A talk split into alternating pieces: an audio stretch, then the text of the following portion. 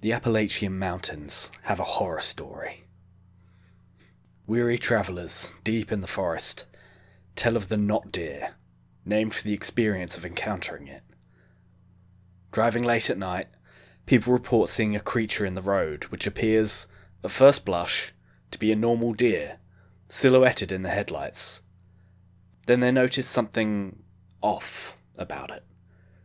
Perhaps it has a few too many joints in its legs, or it moves with a sort of stuttering, jerky unnaturalness, like a body being manipulated by an unfamiliar entity. Perhaps its eyes face forwards like a predator rather than to the side like prey, or perhaps they reflect the wrong colour, or perhaps. Perhaps its head splits open straight through to the neck, revealing spiraled rows of sharp teeth as it moves towards the car with murder in its eyes. But this isn't Appalachia. This is London. So why have reports of not deer started coming from the roads near Richmond Park? I'm James Thompson. This is Subterraneans.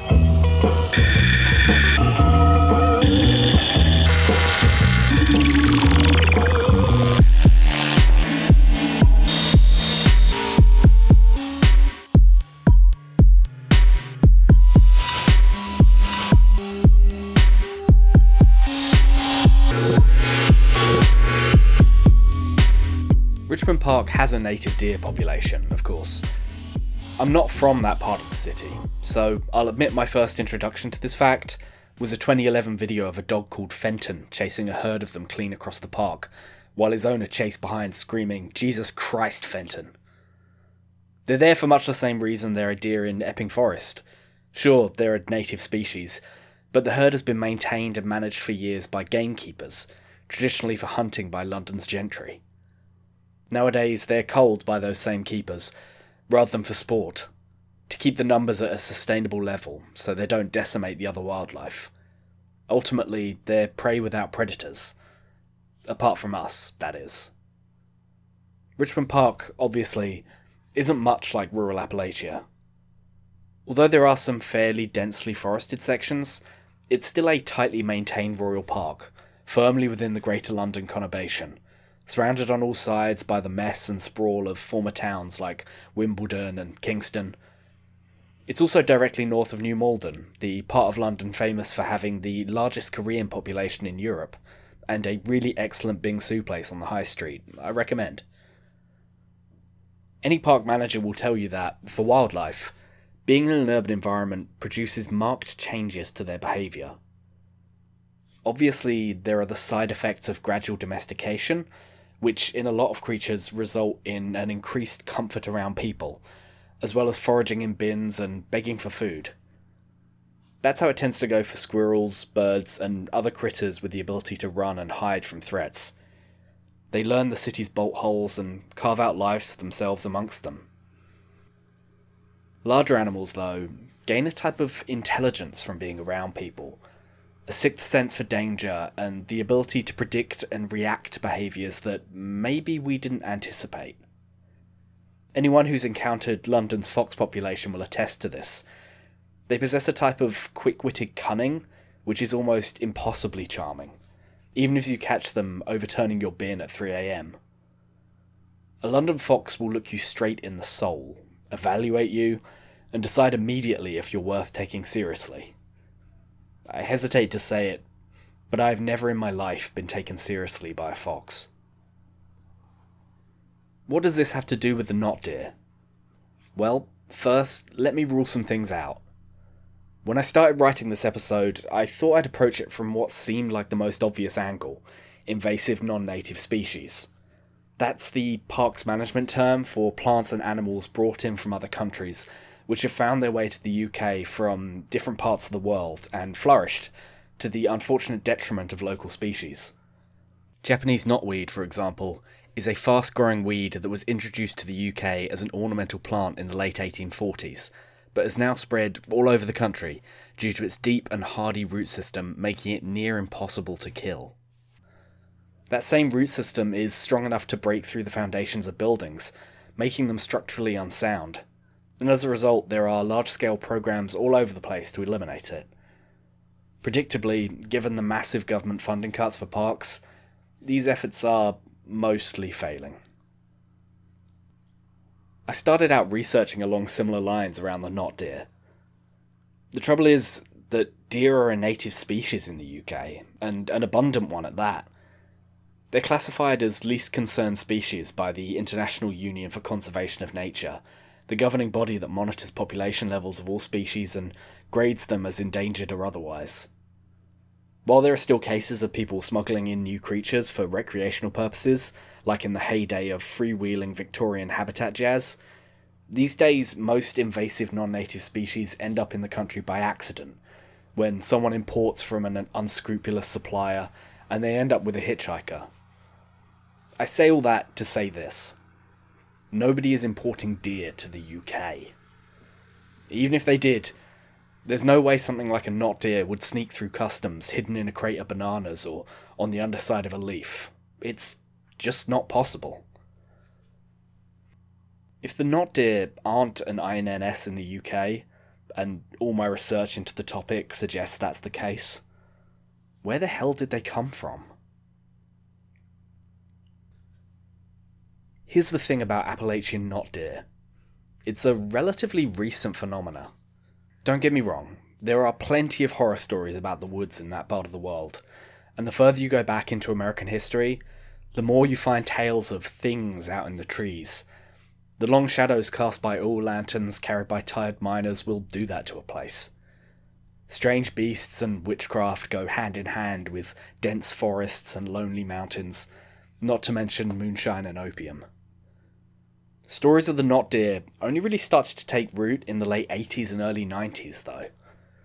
Prior to that, you just don't hear about it at all.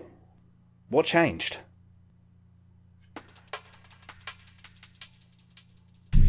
You've probably heard the term redneck before, usually used to refer derisively to rural working class folks in the American South. That's not its complete history, though. The term gained a lot of popularity in Appalachia in the 1920s and 30s to refer to unionised workers in the coal mining industries of those regions, who'd wear red bandanas to indicate solidarity during strikes. It's an area with a proud history of left activism, which has largely been forgotten as the industries closed and America transferred over to an economy based on whatever the hell it's based on these days. War bonds and money laundering? I think that's most of it. The Rednecks were a community. They stood in solidarity against exploitation, working together to build a better world for all of them. In return, all the forces of capital arrayed against them in a multi front explosion of violence. In 1921, the US Army worked closely with the Baldwin Felts Detective Agency and West Virginia mine owners to orchestrate the murder of around 100 Union activists, along with the arrest and torture of almost a thousand others, an event now known as the Battle of Blair Mountain. This massacre, conducted with the full support of the police and government, caused a drop off in union membership in the area for another 10 years. Sometimes I think I felt defeat, but it's important to look back at our history and be reminded of how bad things can get.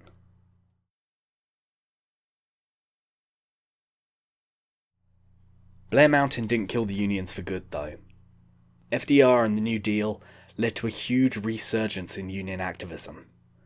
Meanwhile, in the UK, similar left organising was radically reshaping society for the better. The success of the Soviet Union and the fear it inspired among the forces of capital eventually led to the creation of the NHS alongside a raft of other policies which helped dissipate revolutionary energy with genuine improvements to living standards. Massive amounts of social housing were built, and the post war election of left liberal governments resulted in sick pay, parental leave, and holiday time being built into labour laws. Don't get me wrong, it's important not to mistake the concessions of capitalism in crisis for genuine worker power, but it sure did uplift a lot of people out of crushing poverty and into what we would now recognise as the middle class. What happened to that momentum? Well, in the 80s, the USSR was gradually dismantled by a small group of right radicals at the centre of their government, in a series of market liberalisation decisions which eroded the solidarity of the world's most successful communist state. When the levees finally broke and the USSR formally dissolved in 1991, it led to the single greatest reduction in living conditions ever experienced by a population outside of wartime. The six year drop in life expectancy for people in former Soviet states in the 90s is actually greater than the drop in life expectancy in the UK during World War II. It was a world historic disaster. America installed puppet governments all across Europe, sent over their most vicious and evil economists, and strip mined the public services of these countries as a victory lap. Whole regions have never recovered. I'm not enough of a Soviet historian to be able to relitigate this period, and this wouldn't be the right place to do it in any event, but it's easy to see the catastrophic effect it had on the rest of the world. The poles of Western politics shifted drastically rightwards and resettled in the current imagination bereft, decaying liberalism we find ourselves in today. Every major left victory in Europe and America relied on the threat of communism escaping containment if we weren't sufficiently appeased with universal healthcare or social housing or a public welfare system. The moment this threat rescinded, capitalism crawled back out of the cracks, selling off utilities and transportation and public spaces and natural resources and medicine and intellectual property and the little bit of peace and solidarity which lives behind the eyes of everyone who isn't luxuriating in the blood of the worker. Union membership, already down as a result of the vicious union busting of the 80s, cratered in this period. And the centre right politics of people like Clinton and Blair accelerated neoliberalism by making the population complicit in the imperial violence against the Middle East and former Soviet states. Rather than attempting to reframe and revitalize left internationalism, so outdated, so gauche, they argued for the middle class of each country to get a slightly larger portion of the table scraps of what was being stolen globally. It didn't work, obviously. Look around you. The oceans are boiling, the world is at war, and conditions have only gotten worse and worse. There are no rednecks anymore. There are no miners' strikes. Our unions are defanged to the extreme, with very few exceptions. Everyone knows it. Things are getting worse, and they're accelerating. People are aware. People in Appalachia are aware, as are people in Richmond. But without the productive outlet of left organising, there's no pressure valve for that feeling. So, where does all that energy go?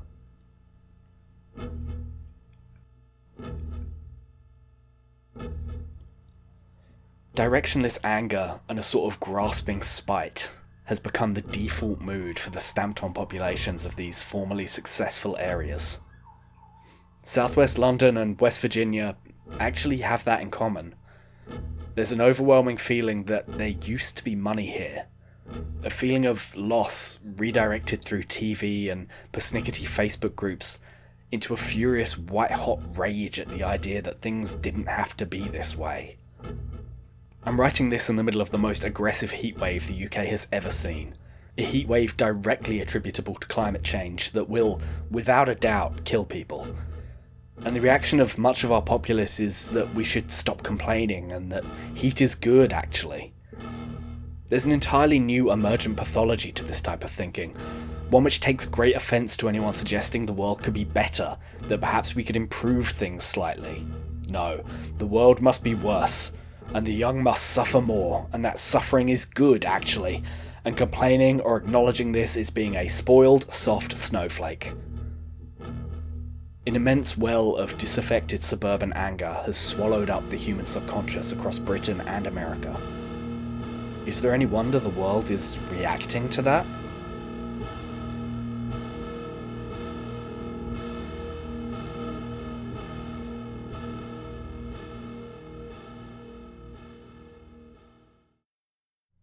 Deer are prey animals.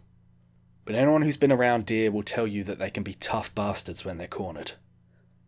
I've seen what happens when a car hits a deer on the road, and you'd be surprised how often the car comes out much worse for it.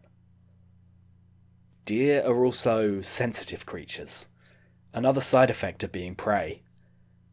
They react to minuscule changes in the atmosphere, to forces we can hardly perceive. Studies have shown that deer adjust to the presence of humans in a way which can anticipate our moods, feel us coming, and react as a herd. Forest rangers in the home counties have said that they could tell when an illegal rave was coming because, for weeks before, deer would start avoiding the planned site en masse, even if nobody from the event itself had actually visited. Deer react to the ley lines of human desire in ways we barely understand, not as individuals, but as a herd. There's a collective subconscious through which humans and deer seem to be linked, as more than just predator and prey. Taken together, they're a natural processor, even to the point of choosing weak or dangerous members of the herd to be conveniently separated when a hunter is coming. They comprehend and react to human desires, behaviours, and resentments. They don't just react, they change. There's a latent anger in the British suburbs. It's everywhere. There's a ferociousness within our culture, devouring and rampant, bubbling up in frustrated comfort and warped by spite into directionless outkicking. How dare you live here? How dare you ask for more? How dare you expect better? Not in my day. Not in my time. The distrust which killed the rednecks is warping the world and all its creatures to its vicious will. A herd of deer, the great biological CPU, with its tendrils in the human subconscious, is changing alongside it. If you're walking through Richmond late at night and you feel that burning sensation of a pair of eyes on you, start running. You may have just become prey.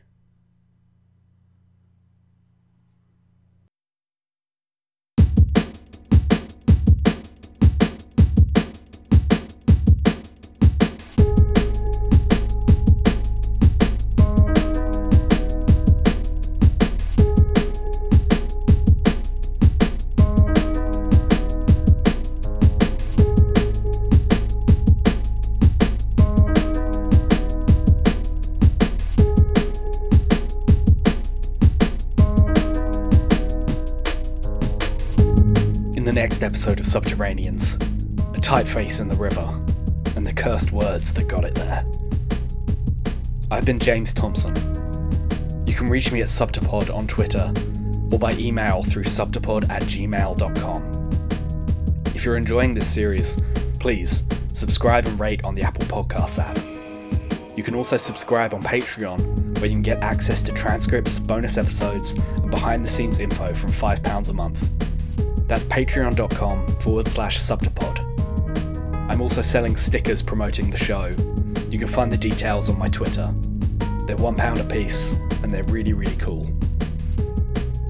Thanks to Isaac for research help on this episode. Special thanks to my £10 and above subscribers, Kieran and Alex. They say in Harlan County, there are no neutrals there. You'll either be a Union man or a thug for J.H. Blair. Thanks for listening.